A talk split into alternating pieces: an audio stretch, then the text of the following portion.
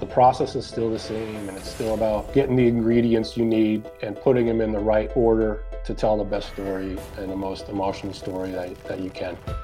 Welcome to Beyond the Lens, presented by Diesel Films. I am Seth Shapiro. And I'm AJ Speaks.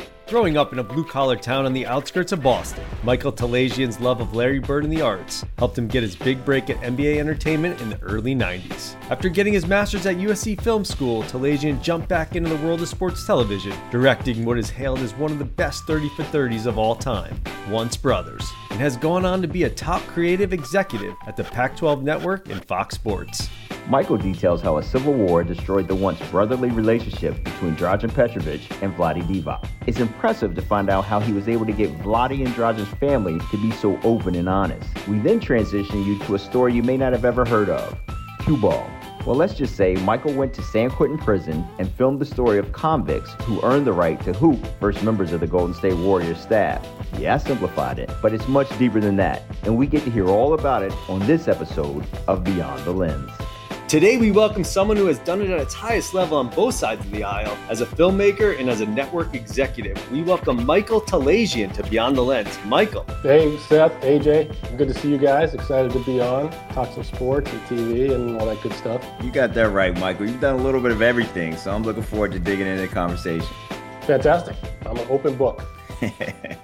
so, Michael, we'd like to break the podcast into three acts, with the first act being your story. Where did you grow up, and where did your love of sports and storytelling start? Yeah, I grew up in Watertown, Massachusetts, just west of Boston. Watertown's super, very working class, ethnic town. I'm Armenian, tons of Armenians on the east side, Armenian churches, Armenian markets. Went to public high school and played sports since I was a kid. And obviously, you know, this was in the 80s. And so you had such rich sports tradition in Boston, you know, with the Red Sox. They still hadn't won in a long time when I was a kid. So that was always a storyline. But I remember going to Fenway and the Bruins were always good. And then obviously the Celtics, when the Larry Bird era really captured my whole imagination during that whole stretch. And even the Patriots, they were terrible when I was a kid, but I, I remember going to those games. And so since then, Boston sports have been, you know, it's been the glory days with the Patriots and the Red Sox and even the Celtics. And as a kid, you know, playing street hockey on my street, it was a wave of young kids. The Kellys next door had eight kids and all the other kids on the neighborhood. And we would play street hockey and basketball and wiffle ball. And we would get on our bikes and we'd ride across town to the other side of town or the town over and challenge them. And a lot of those fun things that I,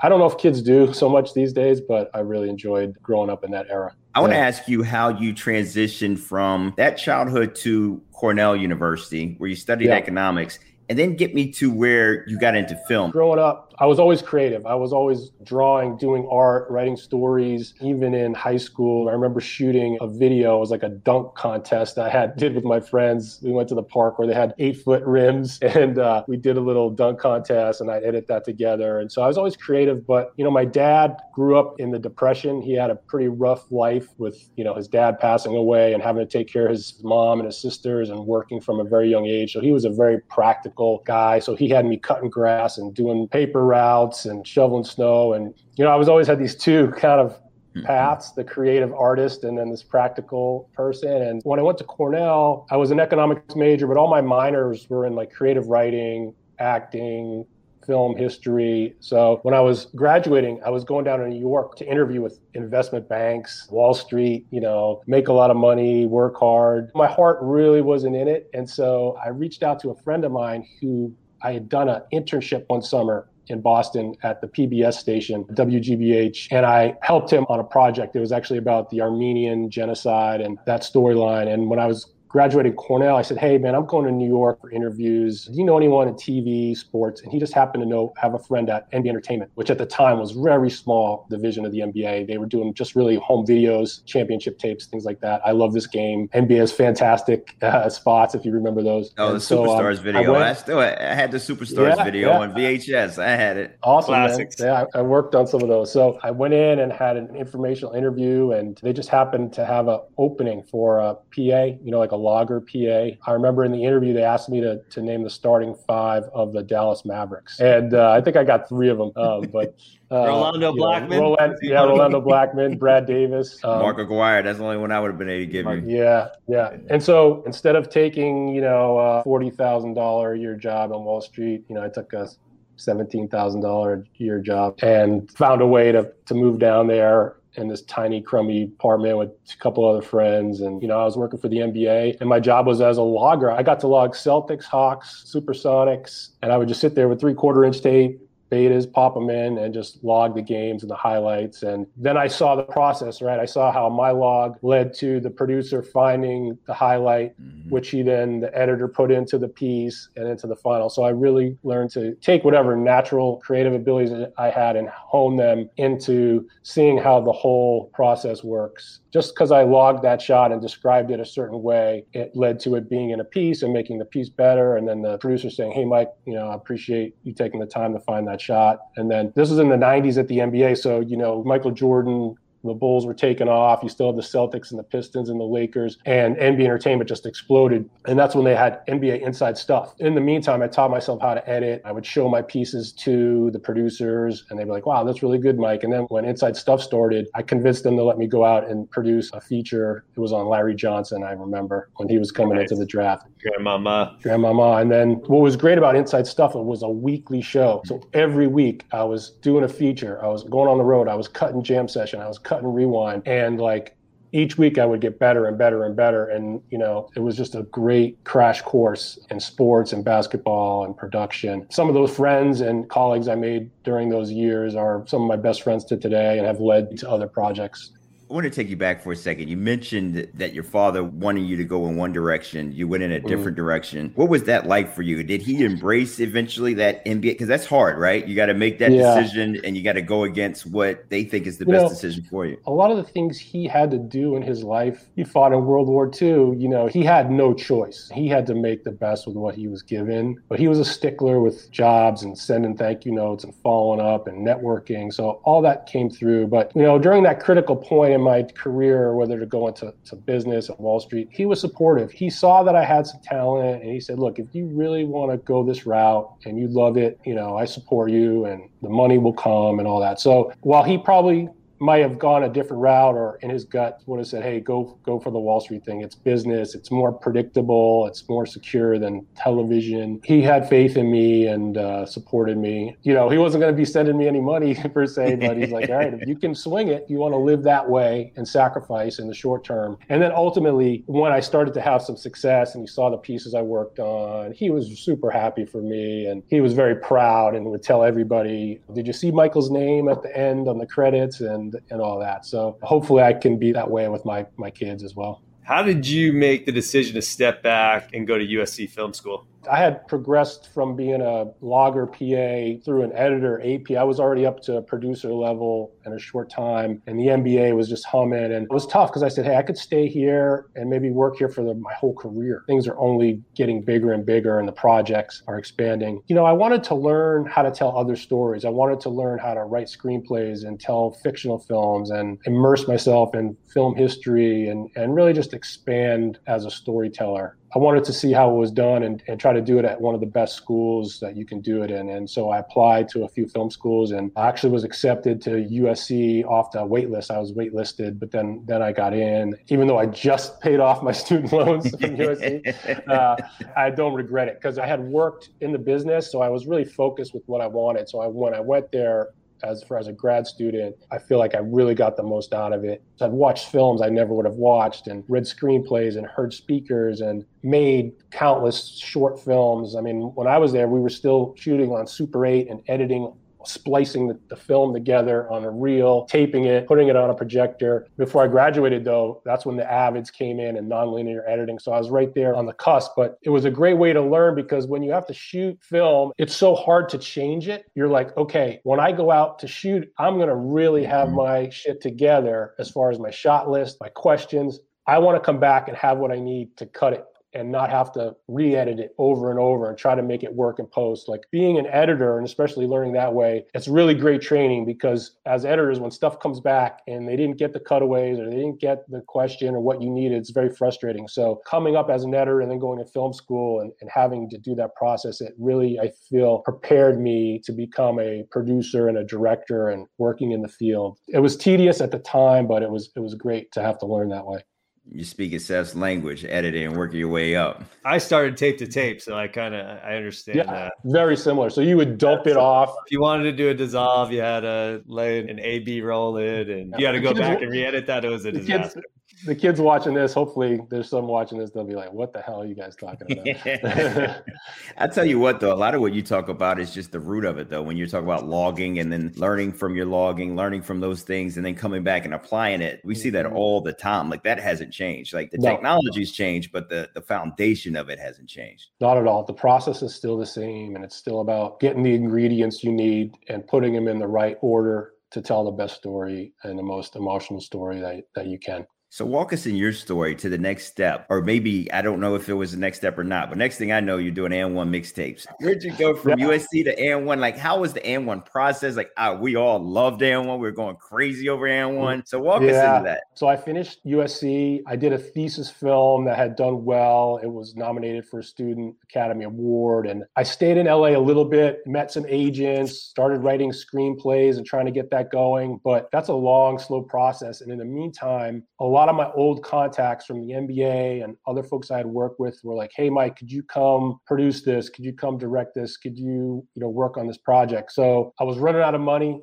You know, I had all these student loans and things. So I said, "Oh, what the hell?" So I went back to New York, started kind of my own little production company, and started freelancing for lots of folks. I mentioned Mike Antonoro. He at the time was at AND1, and they had come up with this whole mixtape idea where they took these street ball legends that were playing at New York and Philly and all over and came up with this mixtape tour. And then they sold that show. It became a series on ESPN, that streetball series. I worked with John Hawk. John Hawk's another guy I'm sure you know was kind of spearheading that with AND1. I worked on the, that that series, mostly editing, um, a little bit of producing and editing. You know, I loved I love basketball, that whole street ball world and the razzle dazzle and the energy, Parks, Dyckman and Rucker and, and mm-hmm. Kingdome. And, and one guy's got a bus and they travel to Detroit and down to Atlanta and all around and challenge the local guys and pickup guys and the professor and main event, Skip to My Lou and all those guys. It was awesome. You're just cutting unbelievable highlights. I don't even know if we cleared the music for those things. We would just pick,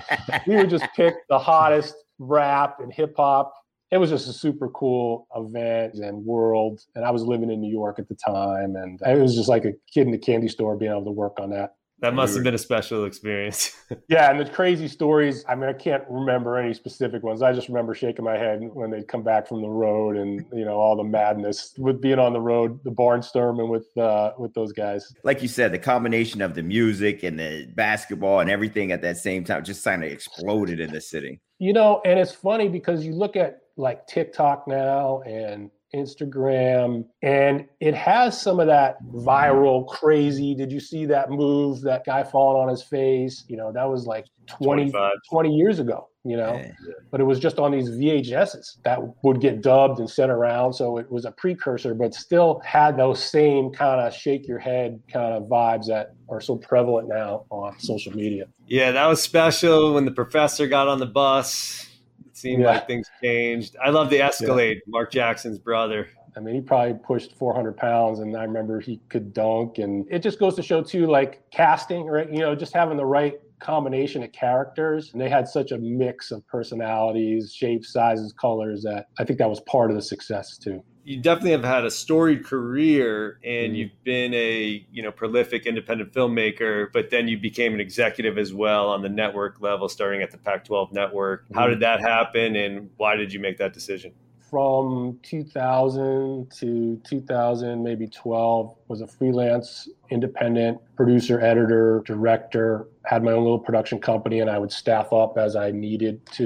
You know, I worked for all the leagues, NHL, MLB, NBA Entertainment. I did a 30 for 30 with the NBA and ESPN. I worked for HBO Real Sports. I did a documentary for Mandalay on, on Kentucky basketball. But you know, you know, when you're doing the freelance gig between every great project, you know, you gotta scrape a little bit and, and find that job just to pay the bills. And you know, that freelance lifestyle was tough because you didn't know necessarily what your next job was going to be, what your rate was going to be. My wife was from the Bay Area, and and you know I said, well, maybe I should start looking at some staff jobs just to get a little bit more consistency, if you will. And at the time, the Pac-12 network had just launched. I was in San Francisco, not far from where my wife went to high school and her parents lived, and I had some connections there, and I reached out and I was able to get a staff job overseeing all their original content, historical documentaries, all access series. You know, and it's working with Stanford and Cal and UCLA and Arizona and working with student athletes, which was eye opening and, and really rewarding. Gymnastics and volleyball and all these other sports beyond football and basketball. So I dove into that. But I think that decision was fueled a lot by just the practicality of, of our industry and balancing your life and family with the creative pursuits. Now you, you touched on, and I'm going to go back out of the sequential order, just having a mm-hmm. conversation here. But you talked on some of the athletes you worked with.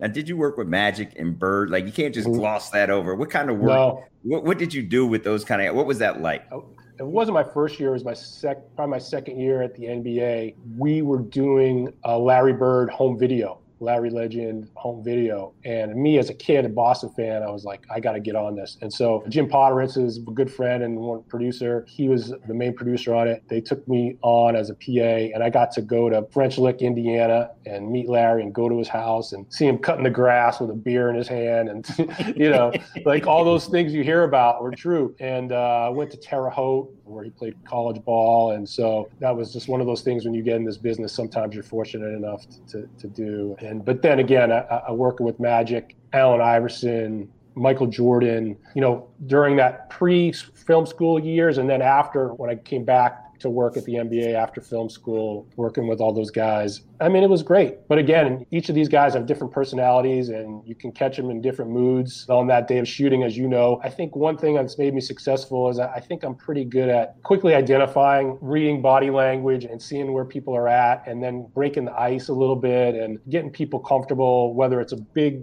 big name star or whether it's somebody's mom that we're interviewing. Like it was fantastic to, to meet some of those guys and, and see what they the dedication that they took in their craft to be successful athletes and try to apply those standards to what I was doing.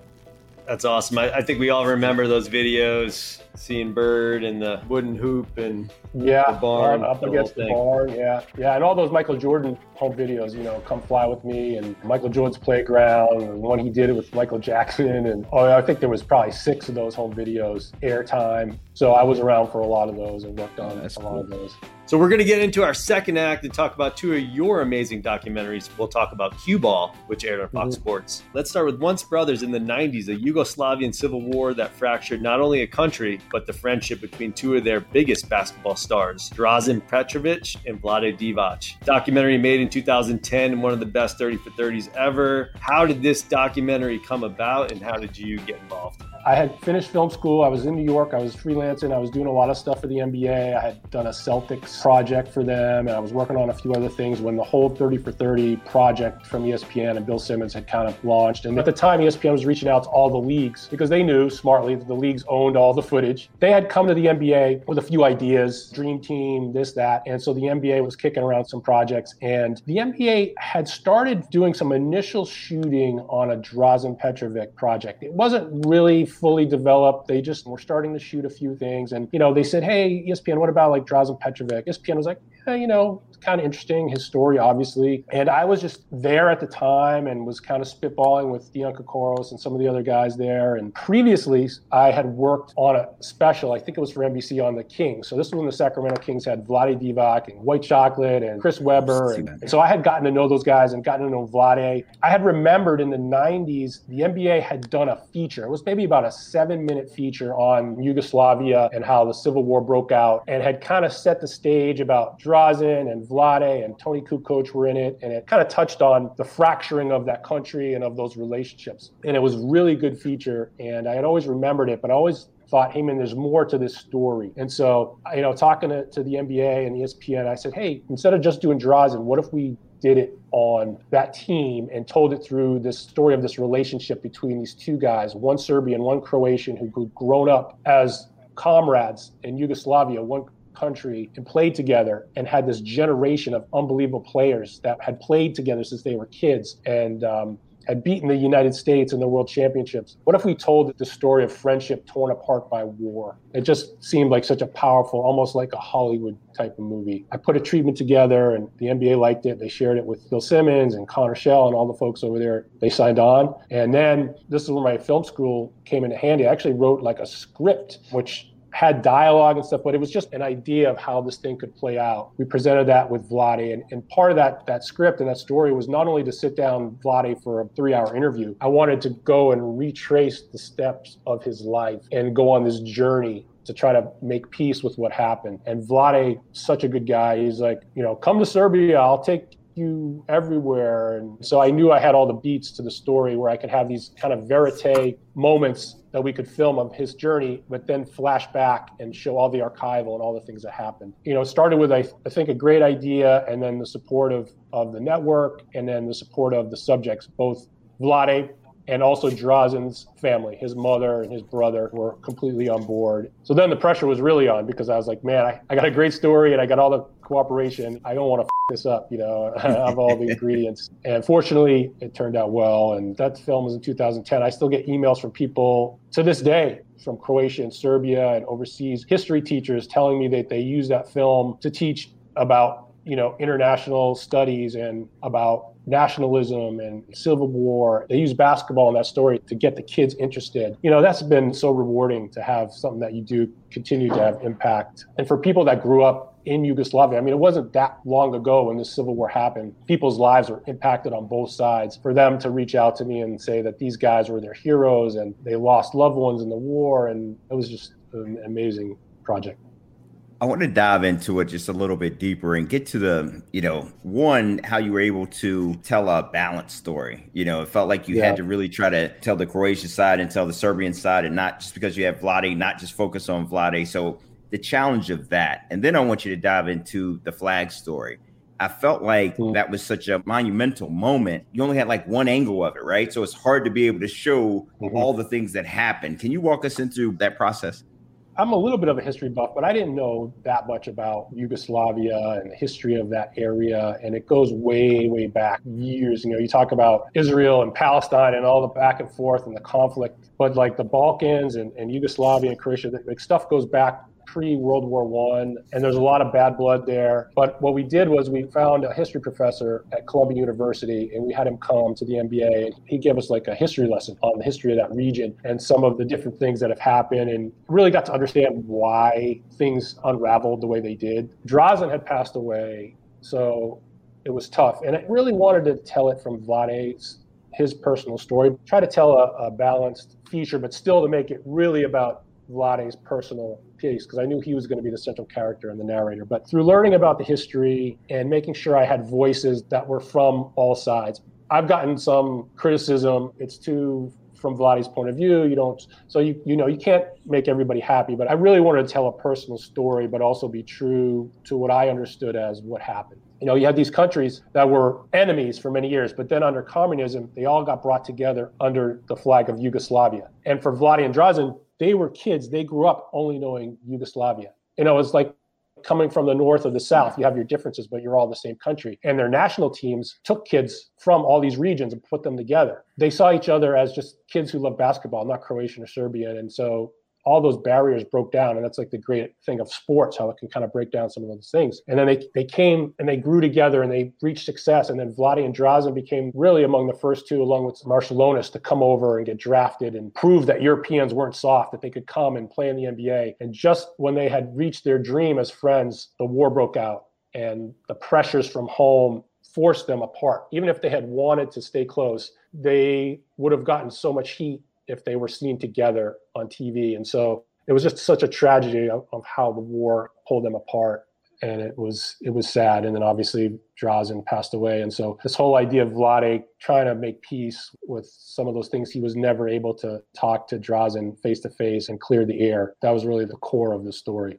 Um, what was the second part of your? I, oh, I was, was curious flag. about the flag story. Yeah, because it, came, yeah. it became such an important piece of, of the movie, of the story, actually. When we started, I didn't even know about the flag. I didn't know there was this specific incident that sparked the whole unraveling of their friendship. I think it was in some of my research, I read about it, and then in some of the interviews, they started to talk about it, and we were able to find that game. And then it was one of those unbelievable feelings that you have as a filmmaker when you get some of this footage, and then you see and you have the mm-hmm. remote control, and you're like, wait a minute, there's the fans coming onto the field, there's the Croatian flag coming on, and there's Vlade grabbing it, you know, and pulling it away. I was like, holy crap. Because then when you have the interview and then you have the footage to show it i was was like unbelievable and then we were able to find some photographs some still photographs that some photographers over there had taken of literally Vlade with the flag and the fan that had it then you just sit back and say okay what music am I going to use for this? Like, how am I? What you know? What we got how, something. We got something. Yeah, am I going to start with the photos? Am I going to play it a second time? Similarly, like NB Entertainment they had such a rich archive that there's another scene where Vlade had started playing for the Lakers. He barely spoke English, and they were shooting this kind of corny commercial for like NBA mm-hmm. Authentics. Like during a break, they're like eating some snacks, and and they're just shooting the shit. And and Magic's like, "Hey man, what's up with Drazen? Like he's up in Portland. He's not really what's going on." And Vlade's in broken English saying, "Oh, he he's not playing. He's depressed. You know, he was this larger than life superstar god in Europe." And now he's sitting on the bench behind Danny Ainge and Clyde Drexler and those guys, and he's frustrated. And normally, the camera guy would put his camera down and be eating his lunch, and he's shooting this off camera. And they had it. That's just another example of finding those gems and learning when you think it might be nothing. It's an awesome feeling finding those yeah pieces of gold, as we like to call yeah. them. But AJ and I always talk about sports documentaries, and we say we want to learn something new from a sports mm. documentary. Mm. That's what makes a sports documentary great, is that we want to learn something new. And I think that this film epitomizes that. I didn't know about this story. I'm a big sports fan. I didn't know about this story. So for me to watch this, it was amazing and very enlightening. Right. I wanted to ask Vlade, seemed like such a cool dude. What was it like traveling with him back to Serbia? It was a trip, man. I mean, you're Serbia is like it's come a long way, but at the time it was still like the elements of of communism and Yugoslavia and the kind of the black market. I mean, he tells a funny story in the film. He's like, when he got to LA, he was like, oh my God, like the chocolate. Oh, oh, so much selection. like uh, you could get this, that, and this candy. He goes, he goes in Yugoslavia you had chocolate. There was chocolate and chocolate with nuts. It was chocolate. Here you have Twix and Snickers and this and that. And so when we went over there, it still was some of that. But Vlade and Peja, who we work with, was like, "Hey, Vlade, can we do this?" Kind of thought like, "We need a permit." We, ah, yeah, no problem, no problem. That was their answer to everything, no problem. And so, you know, Vlade, he's like, "Just follow us." He jumped in his car, and we were driving and snowing. And one time, he almost skidded off the road and got in a horrible car accident. Like you know, you Vlade Divac gets in a horrible car accident because of this film, you know. But we would stop at a random restaurant and you'd walk in and it would be like, ah, oh, they'd be bringing out the booze. Vlade was the man, you know, there. And it was like being with the king. It was awesome. And, you know, he's smoking butts and the people were so warm and like he's a legend there. And so it was a part of the world I, I had never been maybe to this day wouldn't have gone to. And so just to see the history there and how much basketball is loved and how much Vlade was loved. And like I said, he was so amenable, loved his country, you know, Yugoslavia and Croatia. And I think through all the strife and pain, he still loves the people there. And this film was almost an excuse for him to talk about some things and to see some people that he had maybe put off or was uncomfortable dealing with. And a weird part of him was using this film to kind of visit some of those feelings and some of those ghosts from the past and kind of make peace and move forward. I don't know for sure, but I did get that feeling that there was a weight lifted in some way going through this process and going back to Croatia, visiting Drazen's family and mom, going to the grave. Like it wasn't just TV movie stuff, it was like real. I was going to ask you that. How how hard or challenging it felt like once he walked into Croatia, or once you guys drove across, was uh, was a great scene where you showed people looking at his ID, border and, patrol. yeah, the yeah. border patrol, and going across, like, and then meeting his mom. Like to me, that was such a powerful part of the movie, and it was great that you guys were able to do that. What was that like? I never worked for like 60 minutes or something where, you know, he's like hitting cameras. And this wasn't that, but I did want to get some of that raw kind of reaction. The tension, even to this day, but then was still strong between Croatia and Serbia, and they're only like three hours apart. Belgrade and Zagreb. To have Vlade willing to go there and then to, to go through the border and see him get recognized and get kind of the stink eye and then walk around Zagreb. Some people welcomed him with open arms, and other people had some harsh things to say and bitterness there. Not so different than what's going on in our country now with the two sides of things and the nationalism there. Vlade had known Drazen's mom when they were kids, right? When they had played together on the national teams. Then when the war broke out and things were torn apart, there was some uncomfortableness there. And Vlade knew Drazen's brother too. He had played basketball with Drazen's brother. I think it, again, it was kind of awkward, but Drazen's brother and especially the mom are so passionate about Drazen, the love and the almost the worship that Drazen's mom had for her son. It's like on another level. I mean, Drazen was like Elvis over there, statues and, and museums. And the mom drove Drazen's car to this day, I think. Drazen's little VW bug, she still drives it. His room hasn't been touched since he was a kid. Like they just revered him in that country and his mom. And so we went to see them and visit in the house and to see his mom wearing a charm with Drazen's picture in it. Um, it was emotional. They reminisced about the good days and they unspokenly said, we have our differences, but we understand why things happen. We're going to put that behind us and remember the good and share these great stories of Drazen and Vlade and that great team and celebrate them. So I didn't know exactly what was going to happen, but it was powerful. And and you know, in my films, I really try to bring emotion to all my films. I want you to get that lump in your throat. If you're watching with your wife, I want you to have to look away and like fake that you got something in your eye. You know, those are the stories that stay with you. I mean, we've all seen great cinematic films and beautiful and slick, but it's kind of eye candy and and that stuff kind of just like sugar just kind of dissolves and doesn't stay with you but when you can get people emotional and i don't necessarily mean the subjects you know we've all done interviews oh they cried in the interview like oh yeah we got it they cried like okay if that comes great but i'm talking more about getting them to stop that motion of the popcorn to the mouth. Obviously, in Once Brothers, that was really a huge part of the film. And you know, different stories, you can't force it, but I always try to tap into to the emotional part of it. Definitely. And I think one scene that stood out to me was when the mom said that the citizens told her that Drazen wasn't her son. He was Croatia's son. And then you cut to the brother. It almost seemed like it was off camera, like the camera just turned on and was kind of out of focus and blurry. And then the brother starts talking about the country thinks Drazen's their child and yeah. not ours, and not my brother, but their brother. And that was that was heavy. Was that something that yeah. was being talked about off camera? Yeah, I mean that wasn't planned. So the mom only spoke Croatian. So I would ask questions, and then the brother was just off to my right. He wasn't on camera. He would translate my question to the mom. The mom would answer to me in Croatian, and then the brother would give me a you know synopsis of what the mom said if I wanted to follow up. We had the main camera angle, and then I want to give props to my co-producer Zach Levitt, who was shooting the other angle. We had a second angle on the mom. What happened was I asked this question. The mom told that story about the stranger coming up to her and saying that Drazen's not just your son, he's all of our sons. She got choked up. And I heard like a little sob off to my right. And then I saw the mom glance over at her other son. Fortunately, Zach was quick thinking enough to pan off of the mom to the brother who wasn't lit. He was just translating. The mom is like a rock. So her emotions, she was able for the most part to keep intact. But this story really hit Drazen's brother and he got very emotional and we were just able to capture that so again that's just i don't want to call it luck because it's kind of a sad thing but fortunate as storytellers to capture that but again you have to make your own luck we had a second camera we had someone working that camera that had the right instincts to pan over all that plays into filmmaking and storytelling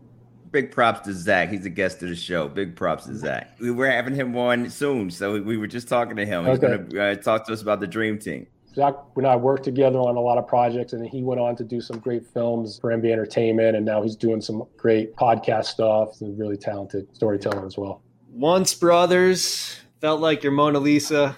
I don't know if you've been chasing it for the last 11 years kind or whatever it's been. I'm sure you guys have had those projects where it's just that everything comes together and it turns out great and it makes an impact on people. And then you're like, okay, you know, it sets the bar and it's hard to repeat that. I've worked on some other great, great stuff and I learned a lot. So you just keep telling stories, whatever the subject is, just try to make it as great as they can be. And hopefully you get a couple more of those before you hang it up. Absolutely. Want to get into Q Ball, which chronicles the inspirational story of San Quentin Prison's rehabilitative basketball program. How did this film come about and how did you get started on it? As I said, I had moved out to the Bay Area. I was working at the Pac 12 network. Where we live, if we're going over to Marin County or Napa, I live on the East Bay you go over the Richmond Bridge, and right there is San Quentin State Prison. And I was like, first time I was like, holy shit, that's San Quentin, right? I mean, we have all heard about San Quentin and all these crazy stories. And so I would drive by that often. I was like, man, I wonder what it's like in there. I wonder what life is like. Jordan Debris has a great production company here. He was telling me like that he had gone in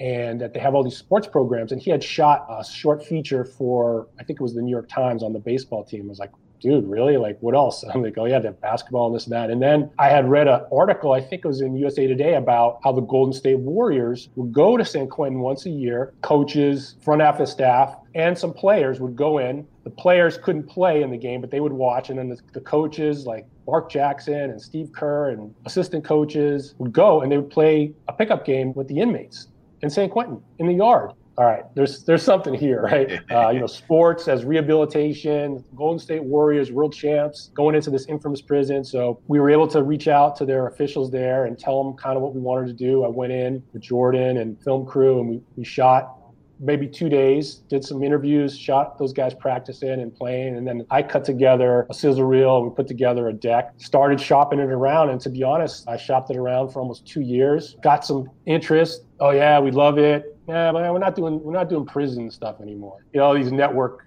kind of feedback. Excuses. Yeah, excuses. You know, excuses. like I thought it's a no-brainer for all those reasons I just mentioned. You think you have everything you need, and it just comes down to the right network, the right exec that's willing to greenlight it. And so I was about to give up, and then I had heard Fox Sports had started. Charlie Dixon and Gabe Spitzer at the time had started this Magnify series at Fox where they were doing these kind of like their 30 for 30, but it was more present day stories, where 30 for 30 was more historical. These are present day stories of how sports can impact communities and people and culture. I showed it to them. They loved the project, the sizzle reel. They were attaching name EPs to the project. And so we were kind of spitballing like, hey, who could maybe we get to EP this? And I said, well, the Warriors go in. Kevin Durant went in there this year. I was there. I saw it. At the time, Kevin Durant and his business partner, Rich Kleiman, had started 35 Ventures and were starting to get involved in films and TV. We showed them the sizzle reel and the deck. I know it affected Kevin when he went to San Quentin and met some of the guys, and I wasn't surprised they got on board. And then Fox greenlit it and we were off and running. And then obviously Fox uh, came on board, and that's kind of how it how it all started. You started with a tremendous opening scene. They're they're fighting in the yard. I'm curious, were you ever scared in that when you were in there? What was it like for you being in San Quentin? When you first go in, man, I mean, you just like you have to go through this whole protocol and cell doors clanking. But once you're in the yard, you're kind of in there, right? I mean, there was a PR officer with us, Sam Robinson, who was great, who took us around, and there's guards at different stations. But there's death row, which is kind of a prison within a prison where we don't have access. But then there's the general population, as they call it. That's a level two. Unless the prison's in lockdown, they can go to the yard, they can go to classes, they can go to therapy groups, education, they can play hoops or sports and all that stuff. So we come in with cameras, incarcerated people, as as I've learned to call them, come right up to you and hey man, what are you guys doing? Like, what kind of camera is that? Like, oh man, I have a great story to tell. You gotta you gotta interview me. You know, at first it was intimidating. You know, being in St. Quentin, being in the yard, having guys just come right up on you. You don't know what crimes they committed, but there's hardcore dudes in there. There's still a lot of racial groups in there, places you can go, places you shouldn't go. But we went in so many times, we learned to build up trust. And one thing about the general population of San Quentin, these are guys that have gotten their shit together, that are working on themselves, that want to get out. They want to get mm-hmm. paroled. And at San Quentin, there's lots of programs, educational, self help, sports, where they can learn these life skills get employment tools, emotional tools to get right in the head, to get right in the heart, and to get a skill set where they can get employed. And so the guys you're dealing with, they're not incentivized to cause problems. They want to avoid problems so they can go to the parole board, show their track record, and then get paroled. That's a big thing to remember. I'll tell you, my eyes were open wide as far as like, I was talking to these guys like, this dude is like the nicest guy I've ever met. Like, I see scarier people on the streets of San Francisco every day than that I do in here. These guys were warm, they were curious, they were helpful, they were sharp, talented in many ways. I mean, you'll see in the film, whether it's music or basketball or coaching, whatever it is. I learned, and I hope through the film you learn that you can't judge a book by its cover. You can't hear ex con or St. Quentin and say, this guy is a terrible person. Now, look, there's some bad dudes in there. There's some bad eggs. There's some guys that should never, ever get out of prison. There's also people that made bad mistakes at a very young age and had grown up with the odds so stacked against them that you and I would have probably made these same mistakes. You know, I don't know for sure, but you understand. And then you see how they're working on themselves to try to better themselves and to try to eventually get out before they die and have a life and have a positive impact and, and hopefully stop other kids or other people from ending up like they did. So I learned that and I hope people get a little bit of that from watching Q Ball. We're glad you're you're here to tell this story and recap the film. How many days were you able to shoot at San Quentin uh, were there any restrictions there? And then to that point of that the guys are rehabilitating themselves, I thought it was really important that you showed the other perspective when you yes. interviewed the mom of Timothy Griffith, who Coach Cuevas had killed in that horrific knifing yes. after the San Francisco Giants game. So talk to me. Uh, so kind of a two parter there, but how many days, and then talk about yeah. that other perspective so that you showed, which we, I thought was important. We filmed, I think, maybe 30, 32 days total. Probably 24 were in San Quentin. Shooting in a prison is very difficult. I mean, there's so many obstacles as far as what you can bring in, when you can go. Everything had to be scheduled ahead of time. Everything had to run through the prison and the prison officials. And sometimes we'd get there and it'd be like, dude, it's we're in lockdown. These guys are locked in their cells. You can come in, but I don't know what you're going to shoot. So we had the crew. The crew was hired. The crew was getting paid. We would have to shift and go in and say, okay, well, what are we shooting today? We're going to shoot scenics. Okay, this one cell block is allowed out. We can't interview the guys we were supposed to interview, so we're going to have to interview, interview these other guys. And you just couldn't communicate. And so every day was like, what are we going to get? What's going to happen? Some days we'd start filming and the alarm would go off. Everybody had to hit the deck and we'd be there for half an hour sometimes just sitting there until the alarm was cleared. So you really had to be flexible, and I learned how to improvise uh, and stuff like that. The good part was these guys wore the same clothes every time. They did the same routine. So if we missed something one day, lots of times we could make it up the next day.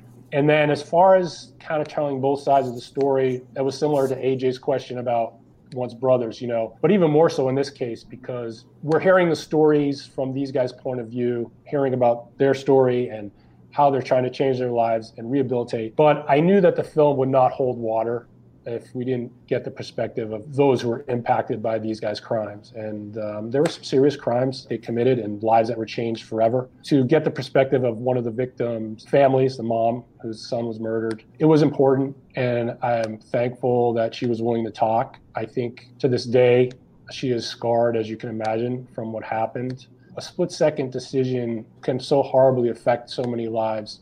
A kid's life was taken, his life is ruined. His mom and his family's they're emotionally destroyed and scarred and to this day are trying to work through it. And then you have Rafael Cuevas who committed the crime, who struggled as a youth with a lot of issues, who now has been in prison 18 maybe years. He's trying to he's changing his life. He's trying to get out. He's helping others but his life obviously impacted. So where do you fall? I don't know. I wasn't trying to answer anyone as far as punishment and parole and this and that who should get out and when i just wanted to show that crime the nobody wins it, it devastates lives especially violent crime and that i knew as a filmmaker I, I I was important to try to show the other side, especially when you're talking about this type of subject matter. I thought you did a great job. I think that moment there telling that story was so pivotal. Like it was just I felt like I was there when he hit the glass and then he got out. He just mm-hmm. told he told the story so well too. But then Harry Smith and and the way he shared his story and then the seeing him getting out, like all of that was so real. Also, yeah. I just thought that all of that came together well in telling the story.